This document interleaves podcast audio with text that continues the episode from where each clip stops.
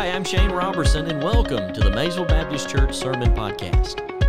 Here at Maysville, we want to practice loving God, loving others, and serving the world.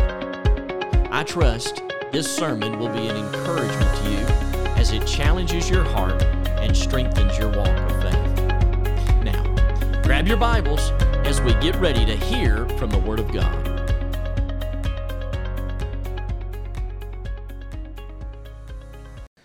If you have your Bibles, if you'll turn with me over to Romans chapter 5. Romans chapter 5. We're going to be starting uh, today over in verse 12 of Romans chapter 5. Um, but while you're flipping there, I just want to ask you this question um, Have you ever felt like you were on the wrong team? I know for me, when I was growing up, uh, I was really competitive. Uh, you can ask my parents, you can ask my wife. She hates playing board games with me. Um, apparently, I'm miserable to play board games with. I don't know. Um, but uh, I, I love competition and I love winning, right? Like if you don't love winning, what is wrong with you, right? Like winning is winning is awesome, winning is fun, competition is good, competition is fun. And, and I remember one specific time when I was a kid uh, where, uh, and maybe you, you, can relate to this, where I was on the playground and uh, one of my buddies had been picked to be the team captain. And uh, I love this guy, or I love this guy. I haven't talked to him in a long time. It was elementary school when we lived in Gwinnett County, and so uh, he and I have not been friends since then. But uh, he was picked to be team captain, and me and a few of my friends looked at each other and were terrified because this kid was not an athlete.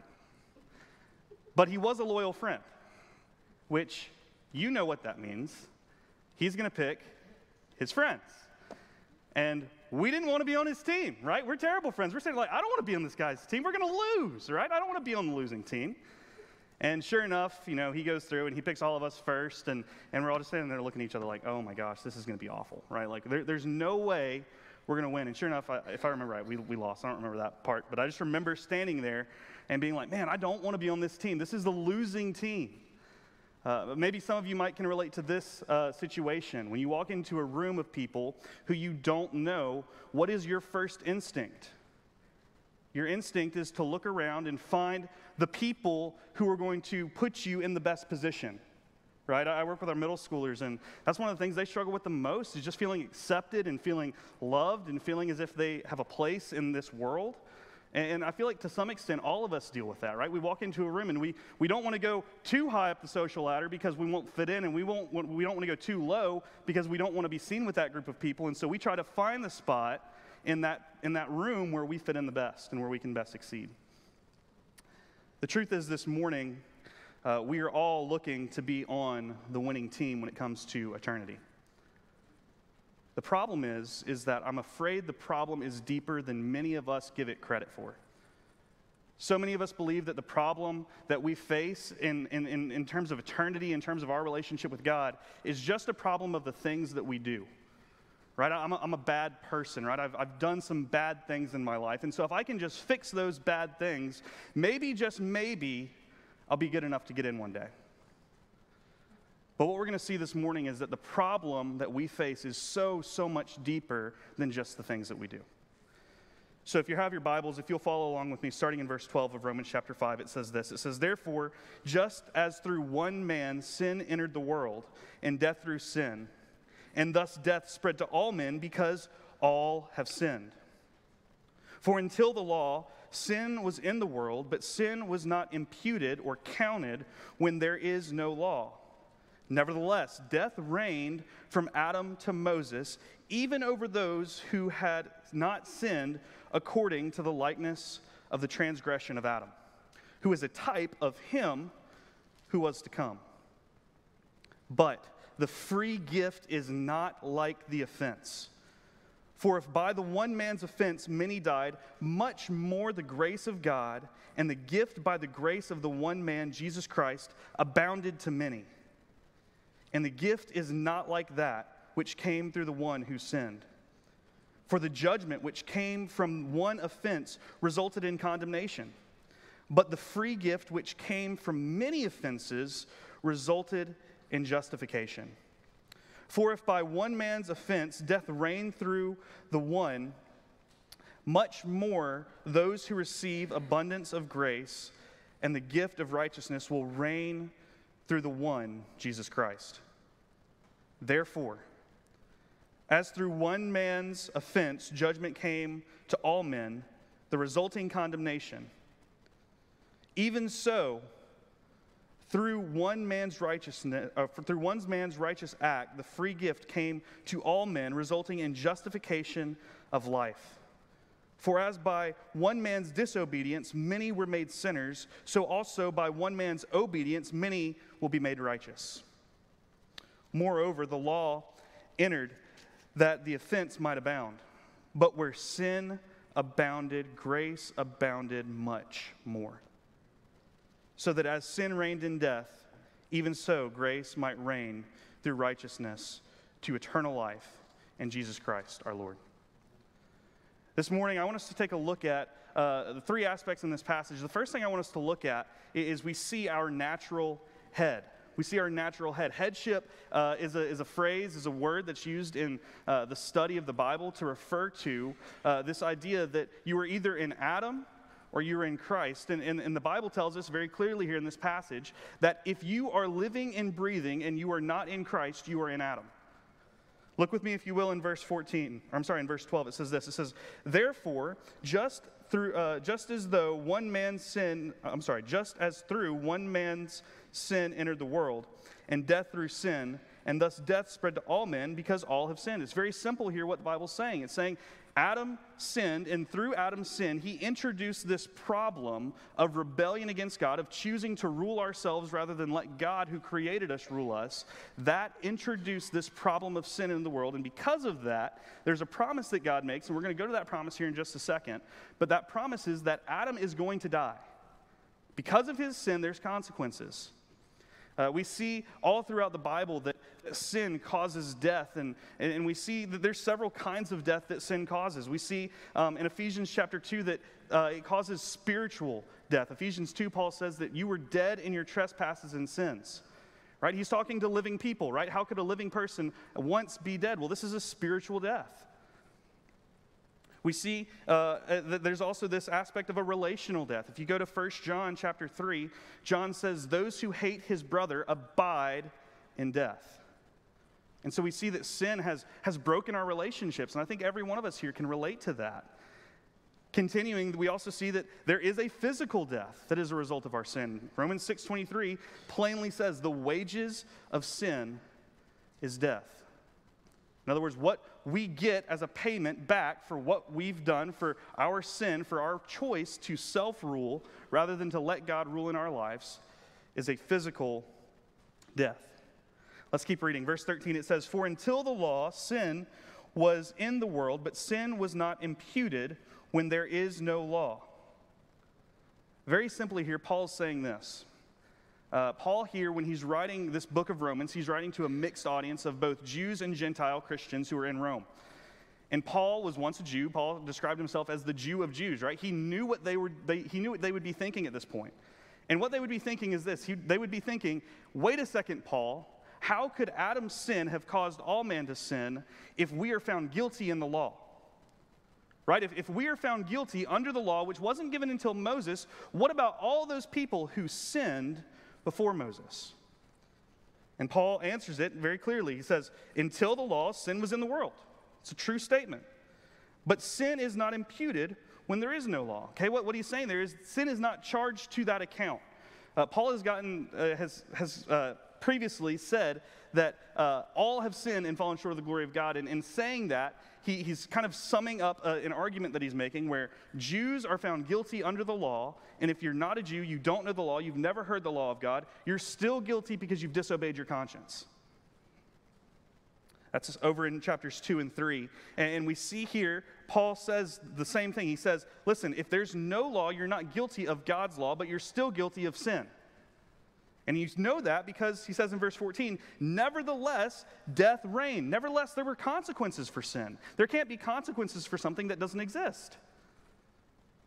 And so in verse 14, Paul says, Nevertheless, death reigned from Adam to Moses, even over those who had not sinned according to the likeness of the transgression of Adam. What he's saying there is he's saying, Nevertheless, those who didn't directly disobey a direct commandment from God. Because, right, Adam disobeyed a direct command, a very clear command from God do not eat of the fruit of the tree. And from Adam to Moses, there's no more commands, right? They're just living in their conscience. They're living relying on their, their own moral compass to guide them. And every one of them failed at that. Don't believe me? Remember the flood. The world was so corrupt that God destroyed the whole thing except for one family. And so it, it's very clear here that Paul is saying this Sin is not a problem just of what you do. It's not just because you've disobeyed the law, but sin is a problem of who you are. This morning, dear friend, if you're sitting in this room, you're living and breathing, you are a descendant of Adam, and because of that, you are subjected to the curse that God gave to Adam in the book of Genesis. Let's flip over to Genesis chapter 3 uh, so I can, I, I hope to be able to show you how this, this promise that God gave to Adam still affects us to this very day. Genesis chapter 3. Uh, we're not going to read all of it just for the sake of time. Uh, but also, I, I, just want us to take a look back, and as, as you're flipping there, I just want to, uh, if you're not familiar maybe with the Bible's creation story, I want to help you kind of remember maybe from vacation Bible school or Sunday school when you were a kid what the Bible says about creation. Bible says that creation was good. Right? God goes through and he creates the heavens and the earth and the trees and the fish and the birds and the animals, and he makes land and sea, and then on day 6 he creates man. And God says man was very good. And, and, and, man was created, and he had perfect harmony with creation and perfect harmony and communion with his creator. If you look at chapters 1 and 2, it's very clear that the way that God designed creation to function was in communion with him. Not only that, but the Bible tells us that we were created in the image of Christ. In some way, God gave us a little bit of what he looks like. And when we look back at the story of man's first rebellion against God and the following events, we're going to see the promise that God made as a result of their disobedience. We're going to see a problem that is caused by that promise. And then we're going to see a pattern of how that problem has continued to be the normal human experience ever since. Look in Genesis chapter 3, uh, starting down in verse number uh, fifth, uh, verse 16. He says, To the woman, he said, I will greatly multiply your sorrow and your conception. In pain you shall bring forth children, and your desire shall be for your husband, and he shall rule over you. Here's the thing Adam's sin caused a problem. It caused the created order of God ruling and reigning, and man trusting in God, man following God, and man having communion with God. That was broken when Adam sinned. And so, what we're going to see here is we're going to see how, because of Adam's sin, that created order now is broken. And so, what we see is uh, we see that there's going to be pain and sorrow in childbearing. This is directly against what, we've talked about when it says that, the, the, that we were created in the image of God. When, when God made man, the first thing he said was, Be fruitful and multiply. Procreation was supposed to be something that was joyous and beautiful and an act where, as humans, we get to join with God in creating humans. And, and through sin, it was so corrupted that God said, now it's going to be painful. It's no longer going to be beautiful. It's no longer, it sure is going to be beautiful. Uh, listen, I, I, better be careful. My wife's sitting in the back. Uh, it's going to be beautiful. It's going to be great. She's pregnant. We're expecting our first baby. Um, and I can't wait to be there. I can't wait to be a part of that. It's going to be so cool to get to see this life entering the world but there's consequences for sin. God continues and he says, Your desire shall be for your husband, and he shall rule over you. What he's saying here is listen, there's going to be some marital conflict. There's going to be some relational conflict that's happening as a result of the sin that has entered the world. This goes directly against over in Genesis chapter 2, verse 23, where, where it paints this picture of, of man and woman being beautifully knit together and united and, and completely like working as a team under God. Continue on down, uh, starting in verse 17, about halfway down. It says, Cursed is the ground, for your sake, in toil you shall eat of it all the days of your life. Both thorns and thistles uh, it shall bring forth for you, and you shall eat the herb of the field. In the sweat of your face you shall eat bread. What God's saying here is saying, listen, this, this process of cultivation, this process of, of, of creation care is going to be difficult. This process of getting food is going to be difficult. That word thorn there is the, the Hebrew word qots, and it literally means a thorny, non producing plant. Thistles, uh, that word thistles there, it, it, means this it means a prickly plant, a prickly plant, try saying that five times fast, of no value. This is the first time we see these kinds of plants mentioned in Scripture. And it's a result of the fall. And, and, I'm just going to say this if you work outside in your yard, you have experienced this. Amen? You've experienced thorns and thistles, and that's something very real to all of us, especially in the South. There's a reason we call them devil thorns. Amen? They're not fun. We see also in that section, we see that there's going to be this change in appetite. In Genesis chapter 2, verse 29 and 30, God gives orders for what man is to eat. He says, Listen, you're supposed to eat of these trees and these fruit bearing plants and leave, the, fruit, uh, leave the, the plants of the field, leave these green plants for the animals. Well, what does God say here? He says that you are going to eat the plants of the field now. Because of your sin, you are going to have to eat what the animals eat. Uh, just as a side note, if you're a vegetarian in this room, this should bring condemnation and conviction into your life. Amen? No, I'm kidding. I'm kidding. I'm kidding. Uh, but uh, we, we see this change in, in our diet, right? We see this change where now we're going to have to eat what animals eat. Continue on down, you, you see that another promise that God gives is that Adam and Eve will die. He says, From dust you came, and to dust you shall return. And then you continue on down and you see even more beyond that, we see that there's a, a bigger promise, and this is the most problematic promise of them all, and that is that there's going to be separation with God. Look with me down uh, in verse 22. It says this It says, Then the Lord God said, Behold, man has become like one of us to know good and evil. And now, lest he put out his hand and take also from the tree of life and eat and live forever. Verse 23 Therefore, the Lord God sent him out of the Garden of Eden to till the ground from which he was taken. He drove out the man, and he placed cherubim at the east of the Garden of Eden, and a flaming sword which turned every way to guard the way to the tree of life. See, the result of Adam's sin is yes, all of these things pain in childbirth, marital conflict, relational problems, all of these things, yes. But man's biggest problem here is that he is separated from God. As a result of the sin of Adam choosing to rule and reign himself, he faces separation from God. Do you see that problem? Do you, see the problem with, with the things that we just looked at? Everything that Adam and Eve had been created for, everything that Adam and Eve had been created to be, everything they had been created to do and everything they had been created to experience had been mauled by their choice to self rule. You might be here this morning and you might say, well, that, that just seems like it's a promise just for Adam and Eve. Right? That, that just seems like it's, it's just a promise for them. The, the, the problem with that statement is that this promise is seen continuing on throughout the course of human history. You and I experience this problem in very real and tangible ways every day.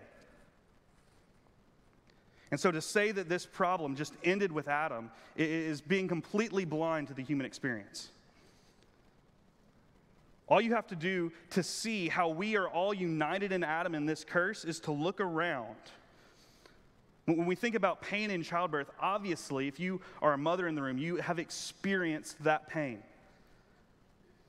Uh, just an interesting uh, statistic that I found uh, out on the internet this week as I was studying and preparing was that one in three pregnancies today end in C section, a very painful and invasive procedure. But we know and we, we, we can all see, and even the Bible points to it when it says that your, your sorrow will be multiplied, when it says that we, ex, that we experience pain in other ways than just physical pain. Somewhere between 10 and 20% of known pregnancies end in miscarriage. Do you guys see how, how this created order, just, just in the first promise, is starting to fall apart? And, and, and, and, that stat doesn't even scratch the surface of the pain and, and the sorrow and the hurt of, of, what happens when a baby has problems. What happens when a baby is born with a congenital defect or born with an illness or born with other problems that are going to affect them for the rest of their life? There's pain in childbearing, and we experience that. When we think about marital problems, we, we definitely see this in our world today. According to most sources, 50% of marriages end in divorce, and 41% of first marriages end in divorce. When we think about how, how God promised that it was going to be difficult for Adam to gather food, uh, the, the, the, stats say that 8.9% of the world's pop, uh, population goes to bed every night, every night on an empty stomach. And over the next decade, that number is going to reach even higher to almost one out of every 10.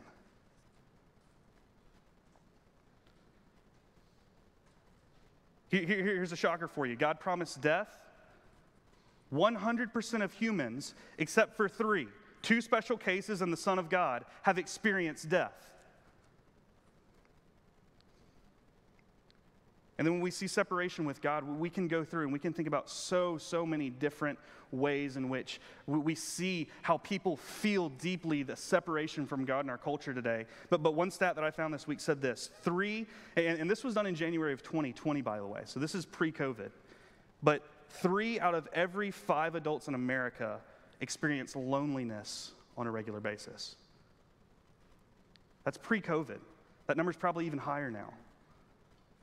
So, so, how could it be that a world that was created good, how could it be that a world was created to be in communion with God constantly experiences all of this if we're not also united in the promise that God gave to Adam?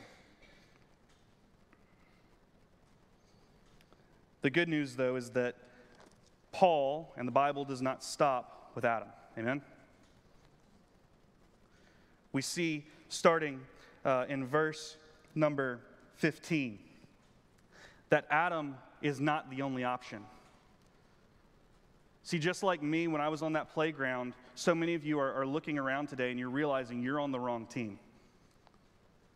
And the good news is there's another team that you can be on. That you don't even have to be good to be on this team, right? You can just be on the team and win. Read with me starting in verse 15. We're, we're going to see three logical ar- arguments here that Paul makes. Verse 15 says this But the free gift is not like the offense.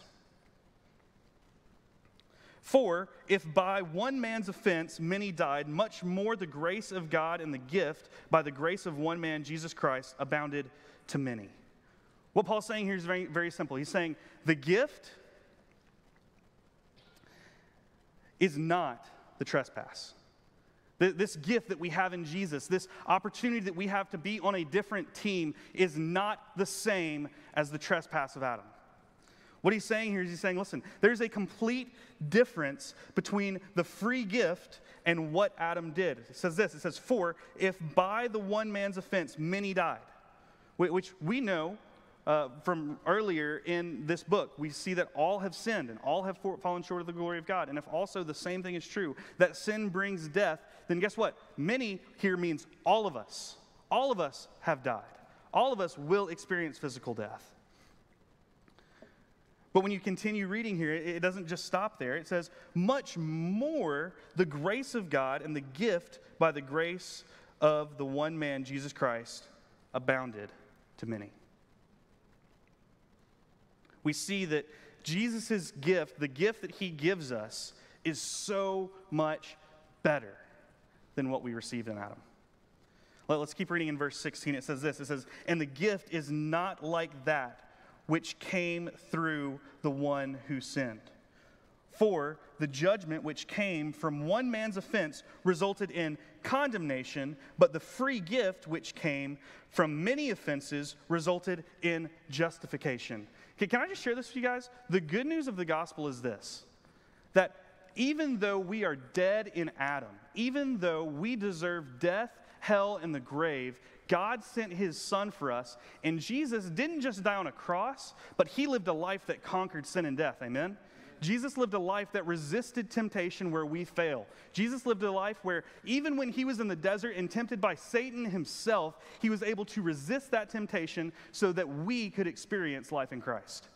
So we see that Adam's sin, Adam's one choice brought death to everybody. But what Paul says here is guess what? The gift of Jesus is better. Because Jesus didn't just make one choice, Jesus made a lifetime of choices, culminating with the cross. Jesus was faithful even unto death so that you might experience new life in Jesus. So we see that the gift is not like the result of the trespass. And the, the third thing is this in verse 17 For if by one man's offense death reigned through the one, much more those who receive abundance of grace and the gift of righteousness will reign in life through the one, Jesus Christ. We see this. We see the result of the gift overcomes the result of the trespass. Where Adam's sin brought condemnation, which brings guilt and shame and death and, and imprisonment and captivity and slavery, we see that Jesus' gift brings us justification, which brings freedom and hope and peace and eternal life and freedom from sin and freedom from death. And we see that through Jesus' faithfulness, his gift that he offers overcomes the result of Adam's trespass. Realfaith.com uh, put it this way. It says in the 1 Corinthians 15, or in 1 Corinthians 15, Paul called Jesus the last Adam. If you have time this week, I'd encourage you to go read that passage. It's really good and it goes right along with what we're talking about this morning. Because he is the remedy for idolatry and the redeemer of humanity. Whereas the first Adam was the source of idolatry and the downfall of humanity. The first Adam turned from the Father in a garden, but the last Adam turned to the Father in a garden. The first Adam was naked and unashamed, and the last Adam was naked and bore our shame. The first Adam's sin brought us thorns, and the last Adam wore a crown of thorns. The first Adam substituted himself for God. The last Adam was God substituting himself for you. The last Adam, or the first Adam sinned at a tree. The last Adam bore our sin on a tree. The first Adam died as a sinner, and the last Adam died for sinners. Do we deserve this? Is there, is there anything that we could do to deserve this? No, right? Like, if, if the problem is truly not just what we do, but if the problem is that we are humans, and as humans, we have a problem. And that problem is that we desire deeply to rule ourselves rather than let God rule us. If that's the problem, there's nothing we can do to fix it. No matter how much charity work you do, no matter how much you go to church, no matter how good of a person you think you might be, there's nothing that you can do to fix that problem. Only Jesus can fix that problem. If you go back and you look in Romans chapter 5, verses 1 through 11, Paul very clearly communicates that the only way to experience this free gift is through faith in Jesus. And, and by the way, that faith isn't just a, a, a confession or it's not just, a, just words, it's not just a, a feeling. This faith is a faith that says, God, I can't do this on my own. This faith is a faith that throws your whole life in His hands, your whole eternity in His hands, and relies only on Him for the problems that you face. And in that, there is so much hope, right? Like, I, I hope if you're a Christian this morning, you're, you're seeing how much Jesus truly has done for you. You, you don't have to work to be accepted by Jesus, right? There, there's nothing that you could have done to be accepted by him. Look with me starting in verse 18. It says this It says, Therefore, just as through one, uh, just as just as through one man's offense judgment came to all men the resulting condemnation. Even so, through one man's righteousness, uh, I'm sorry, through one man's righteous act, the free gift came to all men, resulting in justification of life. For as by one man's disobedience many were made sinners, so also by one man's obedience many will be made righteous. The hope that we have is, in Christians is this I don't have to rely on myself. to find peace with God. Every one of us here, if, if we're being honest, and if we look around at the world around us, if we, if we look at our own life, our own relationships, our own problems, we sense deeply a sense that, that we are not at peace with God apart from Jesus. But the hope we have in Jesus is this that, that Jesus wants to justify us. Right? Jesus wants to impute. That word impute that's used uh, earlier in, in this passage is, is basically it's saying it's a credit. Right? So, like when you swipe your credit card and you open your bank statement, it's there and there's nothing you can do about it except for pay it, right? Somebody's got to pay it. what happens when, when we put our faith in Jesus is that not only does Jesus give us his righteousness, but he pays for, he redeems our unrighteousness so that that is no longer on our account. And so we, we get that our sins are forgiven in Christ, but I think sometimes we forget that through Jesus, righteousness is given to us. God doesn't just see us as morally neutral, God sees us as morally perfect in Christ. Jesus gives us his righteousness, something that we definitely don't deserve. The second thing we, we see here is that through Jesus, we get to experience new life. Jesus says in John 10 10, I have come so that they might have life and have it more abundantly. The problem is with sin is that sin causes our life to not be what it was designed to be. The problem is with sin is sin causes us to experience things in this world that God did not design this world for us to experience.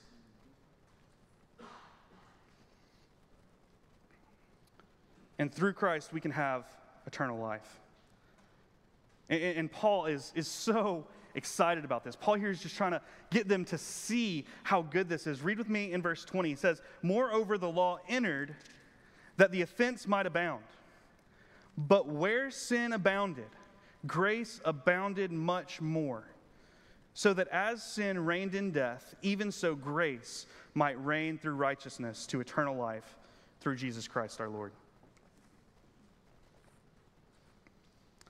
Paul would say in, Philippians 3 8 that, that he sees the surpassing worth of the gospel and that he counts everything else, every other thing that he ever thought could make peace with God, he counts it as rubbish, the Bible says. Jesus in Matthew 13, starting in verse 44, tells a parable about how a man found a treasure in a field and sold everything he had so that he could go and buy this field because the treasure had that much worth. Do we see the gospel that way? Do we see the gospel as the only way out? Do we see the gospel as the only thing that can give us hope, the only thing that can give us peace? Uh, again, real life, uh, uh, real faith said this it says, according to the Bible, we die in Adam and are born again in Christ. In, in 1 Corinthians, it says this For as in Adam all die, even so in Christ all shall be made alive. In Adam, there is condemnation, but in Christ, there is salvation. In Adam, we receive a sin nature, but in Christ, we receive a new nature. In Adam, we're cursed, but in Christ, we're blessed. In Adam, there is wrath and death, but in Christ, there is love and life. There are two teams in life. Each of us takes the field with one of them, and the decisions are made by the team captains affect the whole team for better or for worse. Not only does the captain win or lose, his whole team wins or loses with him.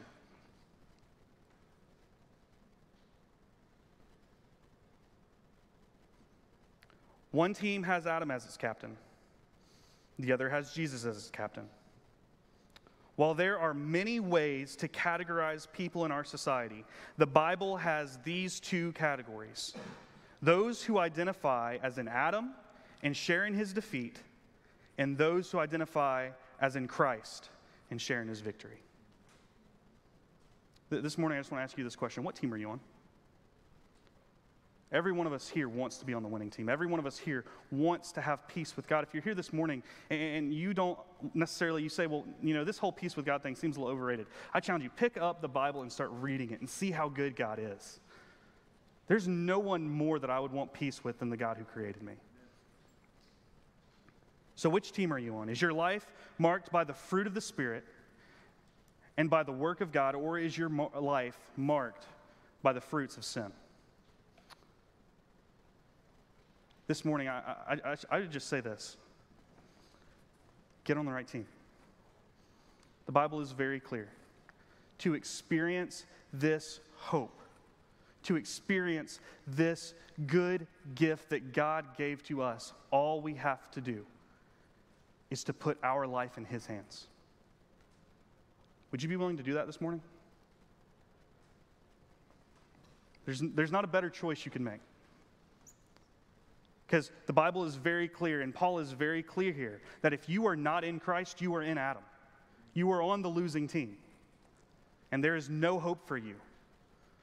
But the gospel is this Jesus died so that you could be traded to the team that's going to win. You didn't do anything to deserve that. Bible says that you had that you were dead in your trespasses, right? There was nothing that you could do to deserve being traded to the good team. But Jesus died so that you might experience what it's like and experience the victory found by being in Christ. Let's pray. This morning, as you were listening, maybe you, you just realized, man, I've been trying to figure this thing out on my own. I thought that this sin problem was just something that I could do. I, I, thought sin was just something that I could overcome on my own. I could be a better person. I could do the right things, and, and maybe God would accept me one day.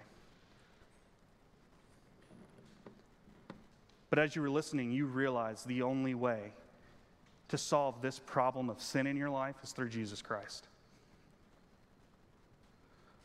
Dear friend, the Bible is very, very clear. Romans 10:9 says, "If you will confess with your mouth the Lord Jesus and believe in your heart that God has raised him from the dead, you will be saved." What that means is you, you, will call out to God and put your whole life. Say, God, I can't do this on my own. I've been relying on myself, but I need to start relying on you because there's no other way by which a man can be saved but through Jesus. So if you're here this morning and, and that's you and you want to experience what it's like to be on the right team, just call out to God this morning. Just call out to God and say, God, I know that I'm on the wrong team. God, I see how sin has wrecked and ruined not just my life, but the world around me. And God, this morning, I'm asking you to give me that free gift in Jesus. I realize there is no other choice for me to have peace with you. God, I'm putting my life in that promise, and I'm going to live for you. With everybody's heads bowed and everybody's eyes closed, I'd just be curious. If you're here this morning and you prayed that prayer, would you just be willing to look up at me really quick? Anybody? Anybody willing just to look up? Okay. Awesome. In just a minute, Phil's going to sing a song. I just want to challenge you this morning. If, if you if you pray that prayer, or it, maybe you've still got a bunch of questions. Maybe this is all new to you, and, and, and you just have a lot of questions. I'm going to be standing right down front. I just want to challenge you to come talk to me. Uh, we'll, we'll, have counselors out here that would love to talk to you, love to help you through any of, uh, of these questions that you're facing. But, but I want to talk to those of you who have experienced this new life for just a second. If you have experienced the free gift in Jesus, do you live like it? Do you live like you were dead, but now you're alive? Church, our world needs to see a people who are living like they have life. So maybe this morning you just need to come and, and, get in this altar and pray and ask God to, to restir your affections for Him and for the lost people around you. But whatever it might be, I just ask that you would come. Be obedient to God's call in your life. Let's pray. God, thank you so much for this morning. God, thank you for your word. God, thank you, God, that where we deserve death in Adam, God, the, the gift of, of salvation is life in Christ. So, God, I just pray that this morning, God, that you would stir people's affections for you, God, and that they would be obedient to your calling. Praise to your name. Amen.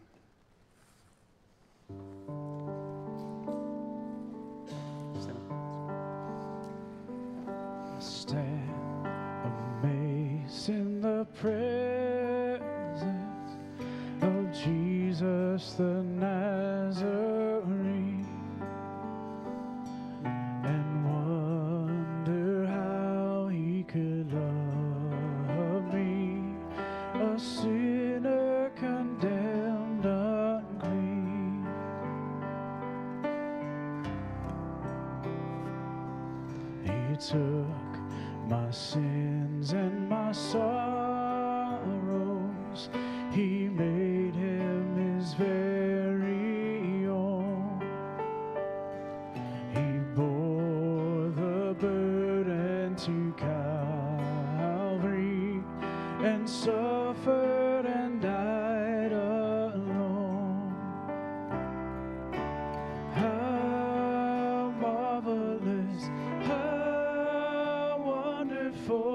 and my song shall ever be. How marvelous, how wonderful is my Savior's love for me. God, we thank you so much this morning. God, that you saw fit to love sinners like us. God, there's nothing that we could do to deserve this favor that, that you've given to us, God. But I pray that this week, as we step out of this building, we step back into our life, God, that, that you would just remind us daily, constantly, God, remind us of what you have truly done for us. God, you just haven't changed the things that we do, but God, you've changed who we truly are on the inside. So, God, I pray that this week, God, that we would rely on that self, God, that we would put off our old self, and God, we would live in this new life that you've given to us. And God, that when we step into our workplaces, when we step into our families, God, that the love of Christ would be so apparent, God, that people would be drawn to you. God, I just pray for those in this room, God, who have never experienced that. God, I just pray that, that, they would, that they would surrender to that, God, that you would open their eyes to their sin. You would open their eyes to the problem that they face. And God, that they would come to you. So, God, we love you. And we thank you so much for all that you've done for us. All God's people said, Amen. Thanks for listening. As a pastor, my primary concern is your eternity. The Bible says in 1 John chapter 5 verse 13 that you can know where you will spend eternity. I would love to connect with you and talk more about your walk of faith. You can email and find more information about the ministry of Maysville Baptist Church on our website. Just type maysvillebaptist.net in your search engine. Also, you can support this ministry through our website or by mailing your gift to 8875 Highway 82 Spur Road, Maysville, Georgia 30558. God bless you, and I hope you tune in next week where once again we turn our hearts towards the Word of God.